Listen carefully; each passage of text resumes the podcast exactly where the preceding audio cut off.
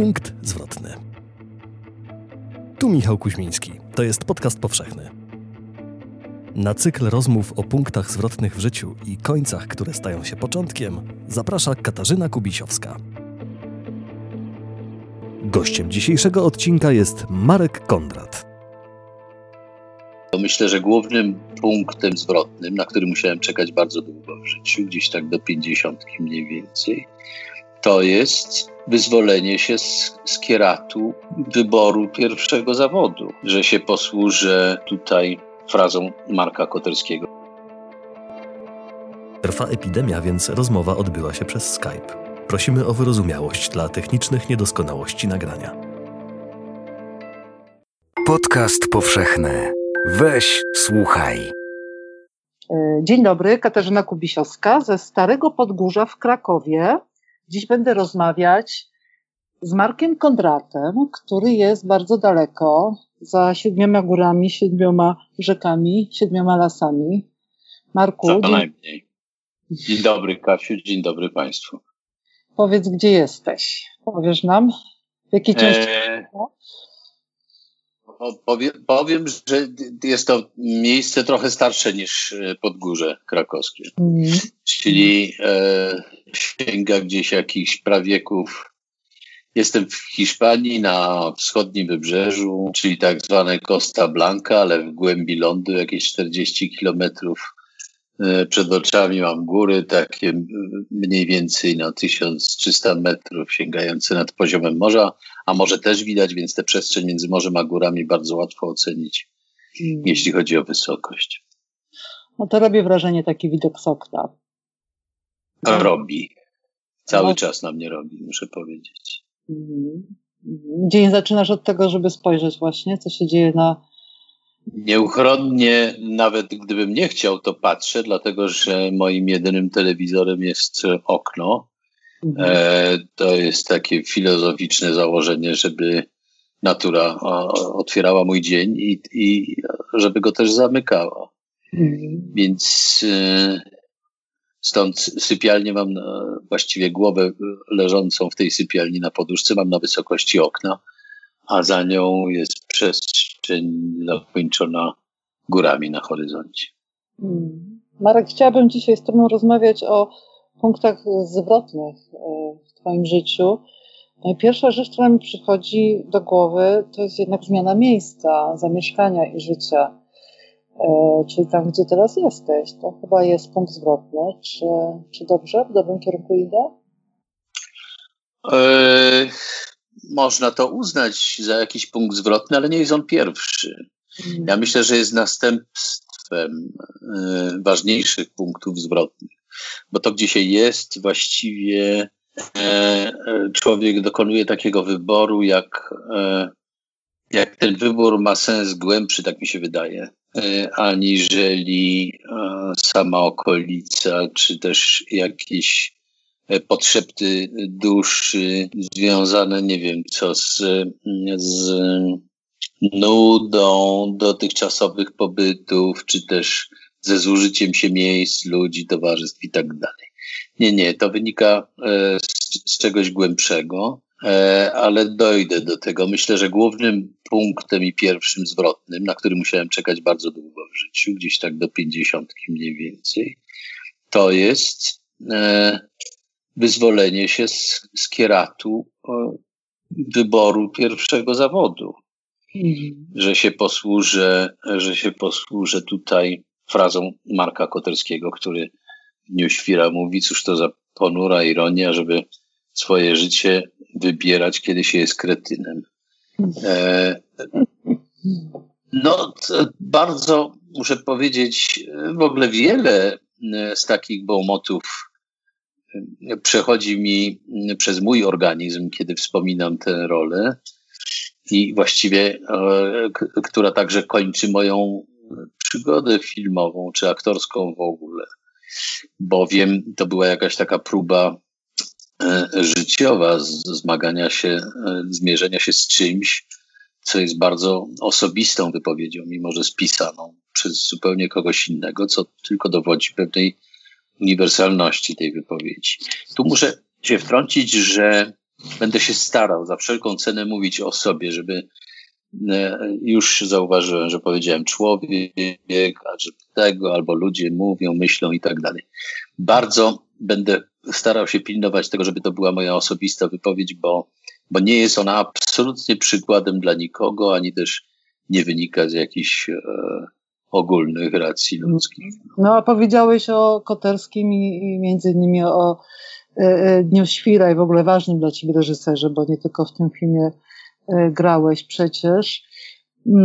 Ale ja się zastanawiam nad taką rzeczą, tym momentem, który myślę, że nie jest krótki, dochodzenia do tego, że rezygnujesz, czy decydujesz się na to, żeby zmienić zawód z aktorstwa na coś zupełnie innego. Być może na zawód, który też trochę ma wspólnego z aktorstem. Jak długo się do czegoś takiego dochodzi? W moim przypadku długo się odchodzi przede wszystkim.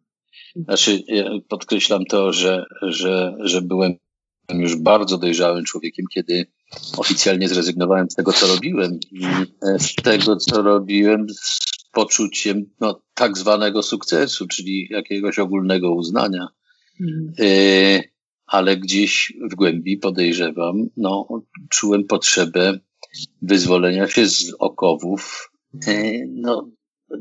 czegoś, nie chcę powiedzieć narzuconego, bo przecież sam to sobie narzuciłem, było nie było.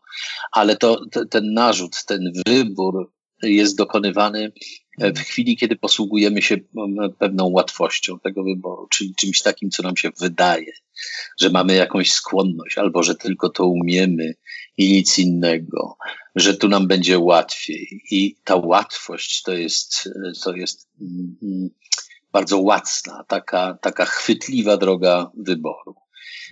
Specjalnie Marek Koterski mówi o tym surowo, formułując wiek równoznaczny z kretynizmem, ale przecież w tym jest także pewna czułość dla młodości, która jest urodziwa, ale jest pozbawiona refleksji siłą rzeczy, jest pozbawiona doświadczenia, nie ma zielonego pojęcia, jak dysponować własnymi siłami, które też są jeszcze nierozpoznane. Więc jak mówię, długo, bardzo długo zmagałem się i najlepiej jak umiałem, w tym sensie, żeby nie, jakby to powiedzieć, żeby nie starać wrażenia, że toczę jakąś walkę ze sobą, ale gdzieś ona podskórnie musiała się odbywać jednak. Za tym idzie doświadczenie mojego domu rodzinnego, które podejrzewam jest istotne i gdyby jakiś psycholog się zechciał pochylić nad tym, pisząc jakąś pracę, że tak powiem, to by musiał wziąć pod uwagę i wpływ rodzinny, czyli obserwację kosztów, nie tylko zysków, profitów z uprawiania zawodu, który wydaje się niesłychanie atrakcyjny i pewnie jest, skoro tyle osób bez przerwy do niego startuje. Dzisiaj mamy jakąś instynktowną potrzebę bycia kimś innym w życiu, zakładania cudzego kostiumu. A powiedziałeś o tych rodzinnych konotacjach. Twój tata, Tadeusz Kondrat, aktor, wuj. Stryj, tak. Tak. Józef Kondrat. Ty, który zaistniałeś bardzo wcześnie. Tak, dziecko w filmie o dwóch takich, co ukradli księżyc. Więc to tak, myślę, że tak z automatu się wskakuje w takie buty, które ktoś inny ci te buty ubiera, prawda? Właśnie rodzinnie. Trochę tak. Ale powiedziałeś taką bardzo ważną rzecz, która mnie zastanowiła teraz, że bo aktorstwo się kojarzy z czymś bardzo wymagającym, trudnym, jest wiele w nim trudnych chwil,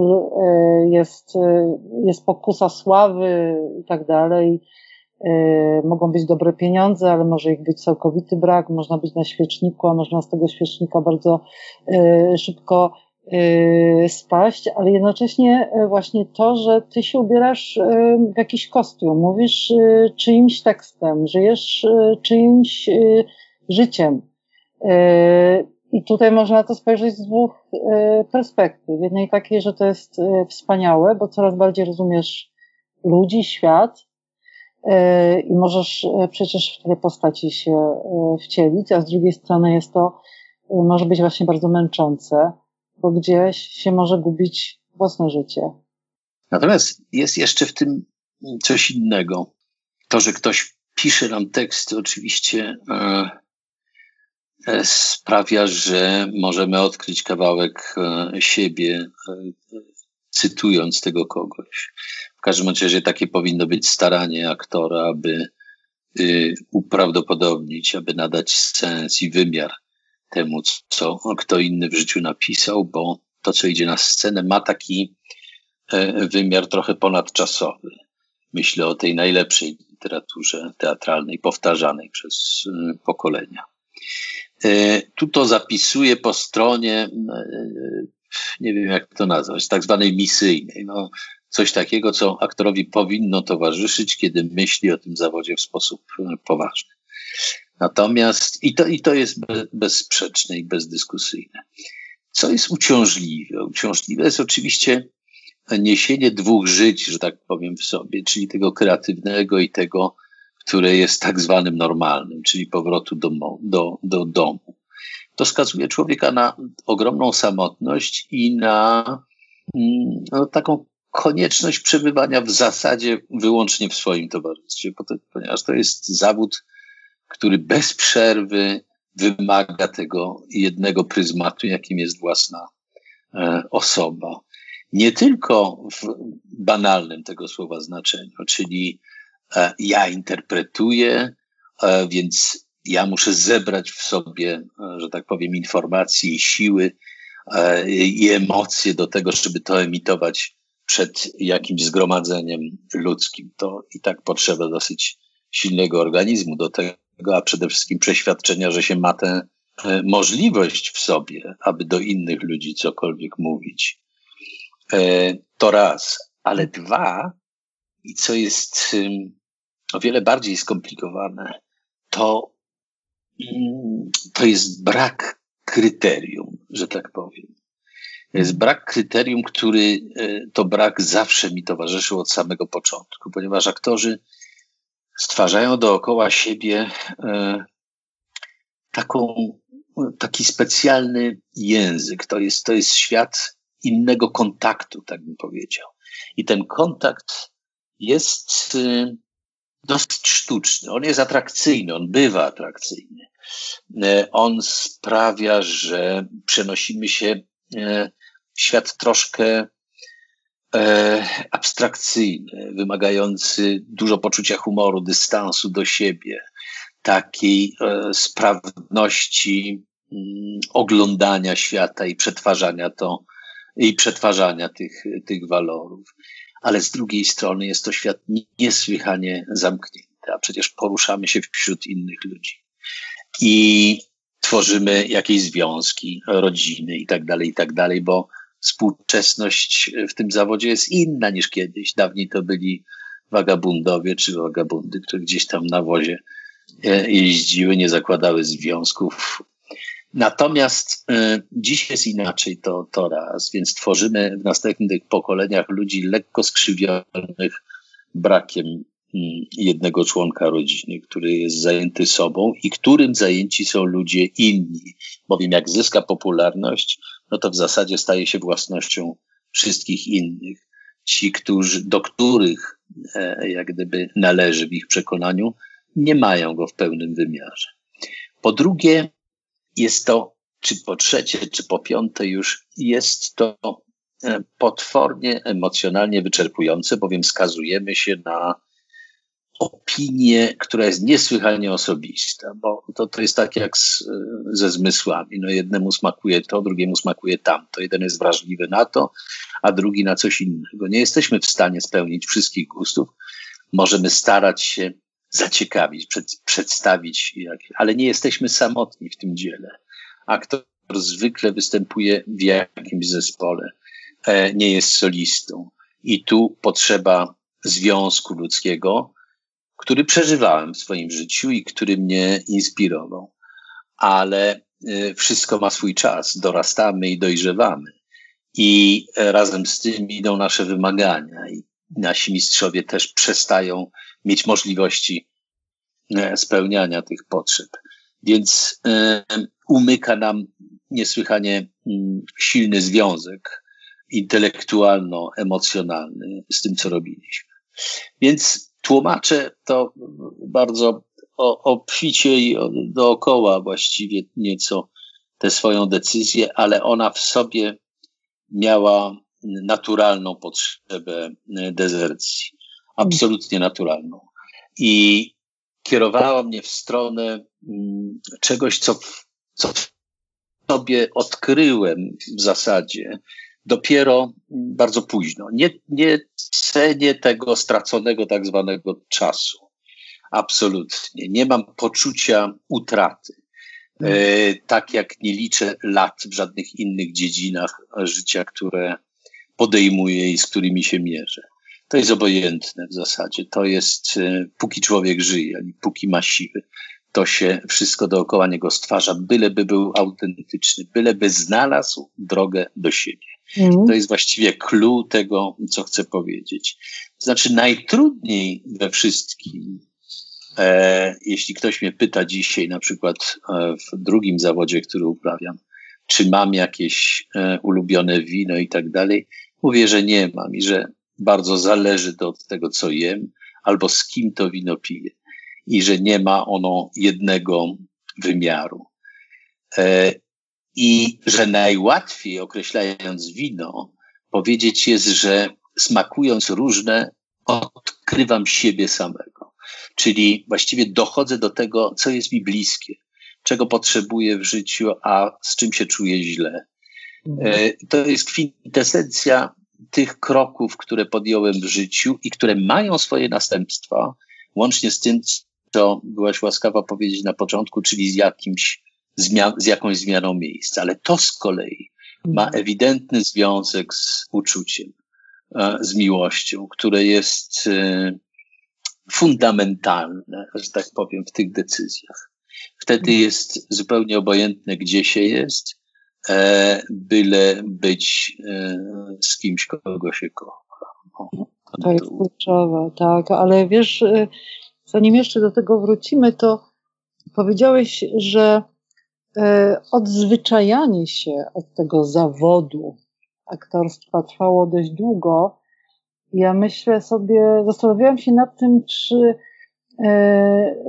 tak bardzo już się odzwyczaiłeś, czy jeszcze jest w tobie jakaś tęsknota. Czasami sobie myślisz, o, wyszedłbym na scenę i zagrał w tej sztuce.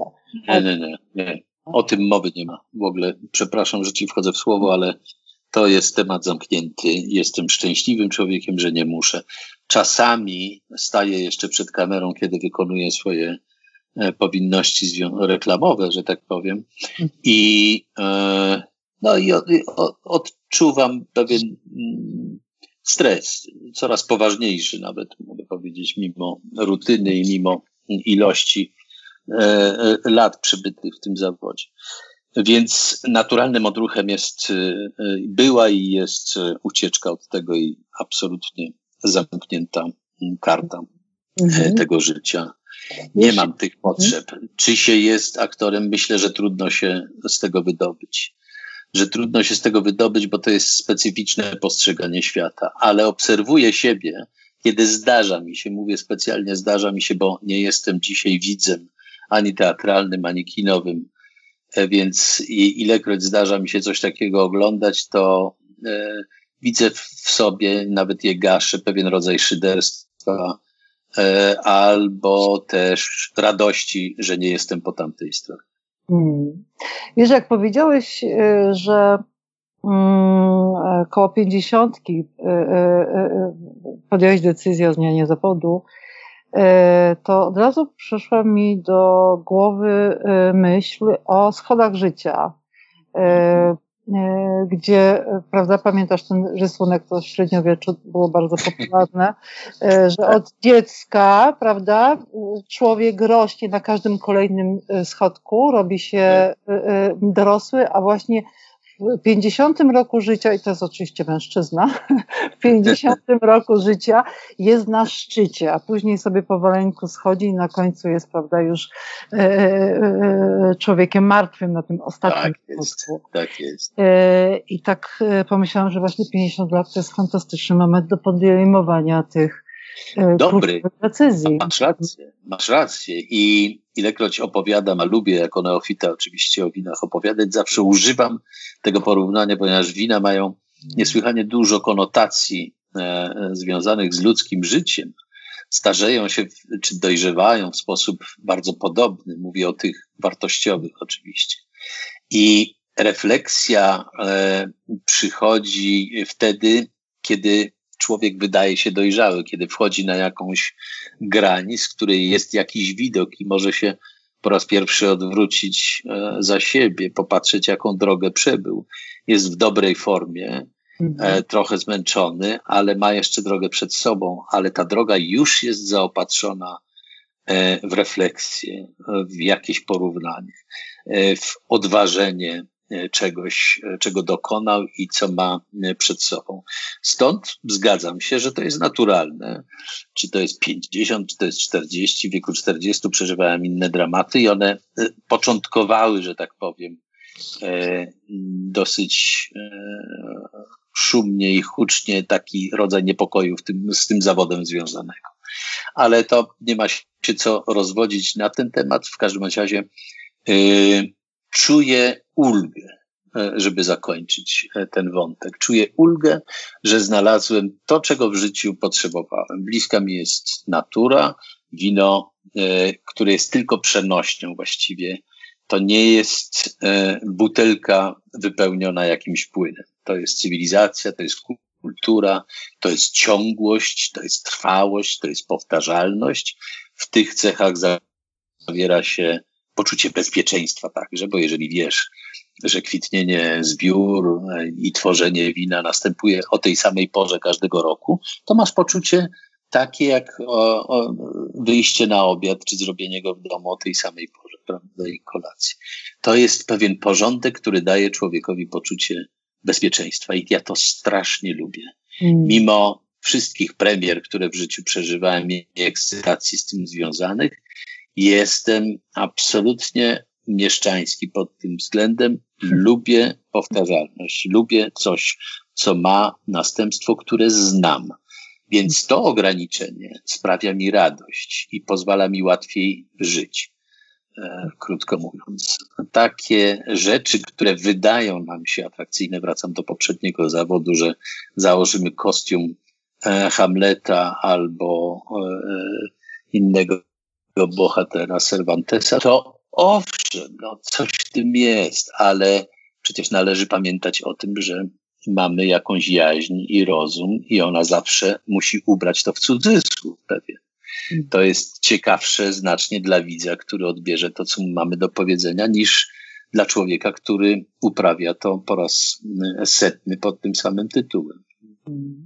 Cieszę się, że powiedziałeś wcześniej o emocjach i o uczuciach, bo to wino, to oczywiście są też ludzie, prawda? To też już powiedziałeś, z którymi się to wino degustuje, biesiaduje, rozmawia. Zdecydowanie. Samemu wino nie pije, tak. A dom to też są ludzie, z którymi się mieszka i z którymi się chce mieszkać i których się obdarza uczuciem, więc pod tym względem to miejsce jest tam, gdzie są ci ludzie, z którymi pragniemy i biesiadować, i żyć. Absolutnie. Którzy nas inspirują, którzy sprawiają nam radość swoją obecnością codzienną.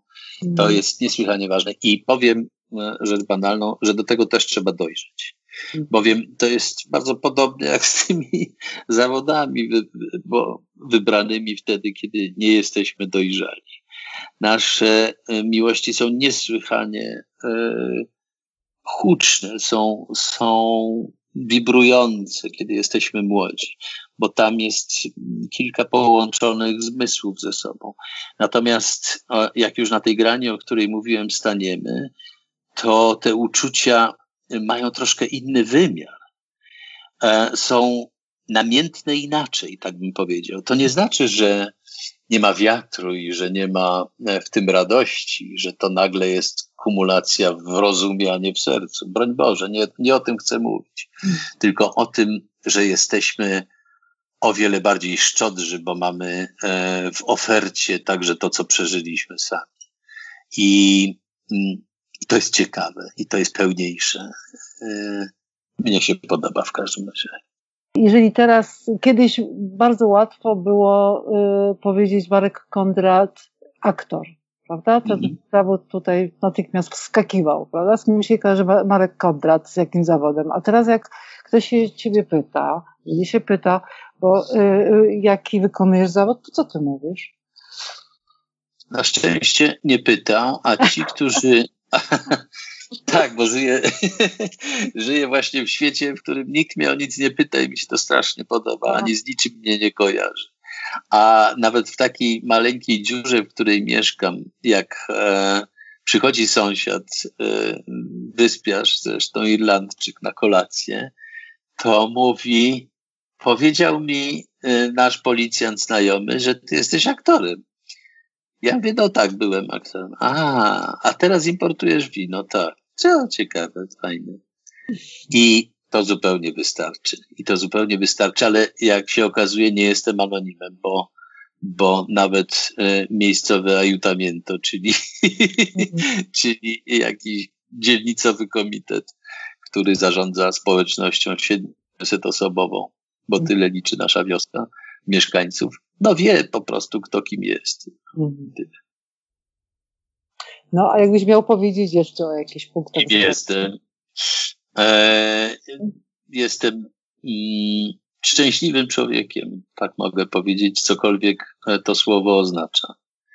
Znaczy, że jestem w dobrym momencie swojego życia, że mam wspaniałych, bliskich ludzi, z którymi uwielbiam przebywać, że mam córeczkę, o której marzyłem przez całe życie i że mam ją w chwili, kiedy mam na nią czas, bowiem moi starzy synowie, którzy dzisiaj są jeden pod 50, a drugi czy 40 skończył, no to są mężczyźni, którzy urodzili się, przyszli na świat wtedy, kiedy byłem młody i kiedy musiałem nie tylko o nich dbać, czyli pomagać swojej byłej żonie, ale także na nich pracować. I nie obserwowałem ich wzrostu i dojrzewania w tak intensywny sposób, jak robię to w tej chwili z Heleną. I że to jest jakaś nagroda i że nie ma takiego momentu w życiu, w którym coś by się nie mogło zdarzyć, jeżeli może. Więc się właśnie zdarzyło i z tego korzystam pełnymi garściami. Nie wyzwala mnie to od oczywiście mojego charakteru, który jest dosyć, wbrew pozorom, smutny, więc pokrywam go ilekroć mogę i jak mogę żartem i uśmiechem. No ale jest jak jest. Także warto by przepytać moich bliskich, skonfrontować to, co mówię, bo być może się mylę. Ja w każdym razie jestem w euforii. A powiedz mi, w co się najbardziej lubisz bawić z twoją córką, albo co twoja córka najbardziej lubi się bawić z tobą? Ona mnie na szczęście oszczędza trochę pod tym względem, ponieważ mówię na szczęście, bo ja fizycznie nie jestem w stanie nadążyć za jej pomysłowością, bo to jest taki czas, ona ma troszkę więcej niż 2 latka w tej chwili, więc pomysły przychodzą co chwilę, kiedy układamy jakąś układankę, w której jest bardzo biegła i ja muszę to przejąć oczywiście, żeby zrobić mapę Polski na przykład, albo ułożyć żyrafę z nosorożcem, słoniem i tygrysem. To po paru obrazkach ją to już nudzi i teraz trzeba skakać na przykład, albo iść popływać, albo zrobić babki w piasku nad morzem i tak dalej, i tak dalej. Więc okropnie lubię, kiedy wyciąga mnie na spacer. I kiedy bierze do swoich ulubionych roślinek, bo ja je też pasyjnie lubię oglądać. Ona ma swoje cytrynki, które dorastają, każdego dnia są coraz większe, więc musi się wspiąć na taką górkę, żeby dotknąć tej cytrynki. Ona już jest na wyciągnięcie jej ręki. I to bardzo, bardzo lubię. Mówimy o kwiatkach, które rosną, dotykamy lawendy i rozcieramy ją w dłoni, żeby poczuć zapach. Jej reakcje uwielbiam po prostu, bo to są właśnie te zmysły, które dla mnie są najpiękniejsze w życiu, najmniej wyimaginowane i najmniej oczekujące oklasku zewnętrznego.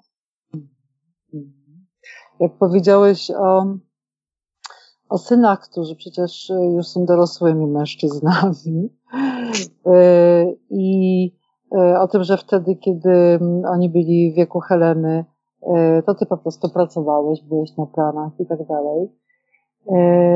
I zastanawiam się nad tym, że to jest oczywiście jakiś prezent od losu, że jest taka Helena, pojawia się w takim momencie życia. Ale też ten zachwyt, oprócz tego, że to jest po prostu dziecko nasze, krew z krwi, kość z kości, to też jest takie niesamowite poczucie właśnie przy dzieciach w tym wieku, że one wiedzą więcej. O tak. To jest nieprawdopodobne. Parę razy się na tym łapałem jeszcze, zbierając doświadczenia takie kompatybilne z zawodem, który uprawiałem, że nagle będąc w innym pomieszczeniu słyszałem swojego syna, który nagle mówi moim głosem. Znaczy nie mówi o tembrze, ale o sposobie akcentowania, o sposobie wyrażania myśli i tak dalej, że nagle masz w fonii jakąś kopię, krótko mówiąc. To zastanawia, czasem przeraża po prostu, że nie wiedząc o tym obcujemy z kimś, kto patrzy na nas o wiele intensywniej i ciekawiej niż nam się to wydaje. Wiesz, moja córka jak miała 4 lata, to bawiąc się klockami przy stoliczku takim maleńkim, takim dziecięcym, czerwonym, tak od niechcenia powiedziała: a wiesz, mamo, że wszystko jest na niby? A ja się zapytałam: Haneczko, ale co? Ona mówi: no wszystko, no świat, ty, Tadek, tata, wszyscy ludzie są na niby. Ciekawe. Ciekawe. To jest fantastyczne. Muszę powiedzieć, że mam ogromną wiarę i przekonanie w to, że dzieci otwierają nam świat na wiele rzeczy, które nam tak zwana kultura czy cywilizacja zamyka w pewnym rytuale. Że one są o wiele śmielsze w określaniu rzeczy, na które nas nie stać po prostu, bo zostaliśmy utemperowani w jakiś sposób przez życie. I to jest fenomenalne, taka obserwacja, muszę powiedzieć. To jest coś najciekawszego w dzieciach. One są nieskrępowane, krótko mówiąc. Ta wyobraźnia zawsze była pożądana przez wszystkich aktorów, którzy musieli jakimś potężnym wysiłkiem wracać do dzieciństwa, że tak powiem, żeby korzystać z instynktu w o wiele większym stopniu, aniżeli z kultury nabytej. Jak to jest, że my, stając się rodzicami każdego kolejnego dziecka, w tym przypadku 3, na nowo możemy przeżywać swoje dzieciństwa. I to są takie bardzo intensywne, nie wiem, czy to by się zdarzało, takie intensywne wspomnienia z pewnych okresów. Jak dziecko ma 4 lata, bo zazwyczaj z tego okresu coś zaczynamy pamiętać, albo 3 lata. Niektórzy mają na wspomnienia, jak mają rok, ale też naprawdę są rzadkie przypadki. I wtedy wracają pewne obrazy. To jest tylko możliwe wtedy, kiedy patrzymy właśnie na wzrost swojego dziecka. Tak, masz rację, to się zdarza. Ja sam mam takie takie refleksje w tej chwili, patrząc na minę, patrząc na sposób patrzenia jej, na coś tam i tak dalej. Nagle zaczynam sobie kojarzyć jakieś zdjęcie, które widziałem, albo sytuację, która nagle wypada z pamięci i przypomina czas, w którym właściwie, nie chcę za dużo powiedzieć, ale ja specjalnie nie lubię wracać. Nie przepadam za swoją młodością. Dzieciństwo to jest co innego. Ale ta młodość, jakoś tak mi specjalnie nie uwiera twórczo w moim życiu. Więc tym bardziej może to jest jakaś wiadomość dla ciebie, że tkwię w dzisiejszej rzeczywistości z całym bagażem jej uciechy, że tak powiem. Marku, a chciałbyś, żeby się jeszcze jakiś zdarzył w twoim życiu punkt zwrotny? Czy chciałbyś, żeby wszystko było to, jak jest? Właśnie nie. Ja nie marzę. Nie jestem człowiekiem, który ma poczucie nudy, że tak powiem. Nigdy. Bezruch mnie nie nudził. Nigdy. Nawet uważam, dzisiaj zwłaszcza, kiedy jest ten czas pandemii i świat zamarł nagle, to obnażył taki pozór pewien, pozór naszego ruchu, taką bieżączkę, takie przenoszenie z miejsca na miejsce. To jest dobry moment na przypomnienie tego, co Koterski użył jako motta do Dnia Świra. Tym mottem był cytat z Mrożka, który napisał: najważniejsze jest najbliższe 5 minut. Najbliższe 5 minut, bowiem musisz wstać, wziąć jakiś papier, przenieść go na inne miejsce, potem wrócić, usiąść. To jest najbliższe 5 minut. Reszta to wyobraźnia. To jest fantastyczne z mojego punktu widzenia. To jest zwrócenie uwagi na coś fundamentalnego, bo wyobraźnia jest właśnie tym, co rozwija nasze życie, nadaje mu jakiś walor i nie zawsze on jest pozytywny zresztą. Ale zwróć uwagę na taką regułę ruchu naszego, na coś takiego, w co inwestujemy naszą energię. On jest bardzo często pozorny. On wynika z jakiejś powtarzalności, z czegoś takiego, co wchodzi nam w krew po prostu, a nie zawsze ma sens. Marku, to ja na koniec tej rozmowy chciałabym ci pożyczyć tych ważnych 5 minut kolejnych. Dzięki. Te, które mam, są już bardzo uważnione. Dziękuję. Ja tobie pozdrawiam serdecznie. Jeśli słuchają nas Państwo w Spotify albo w Apple Podcasts, zasubskrybujcie nasz kanał. Jesteśmy też w Google Podcasts i w aplikacji Lekton oraz na www.tygodnikpowszechny.pl/podcast. Współwydawcą Podcastu Powszechnego jest Fundacja Tygodnika Powszechnego. Weź, słuchaj, czyli Podcast Powszechny. Muzyka Lilo Sound, Running Backwards, Film Music I-O.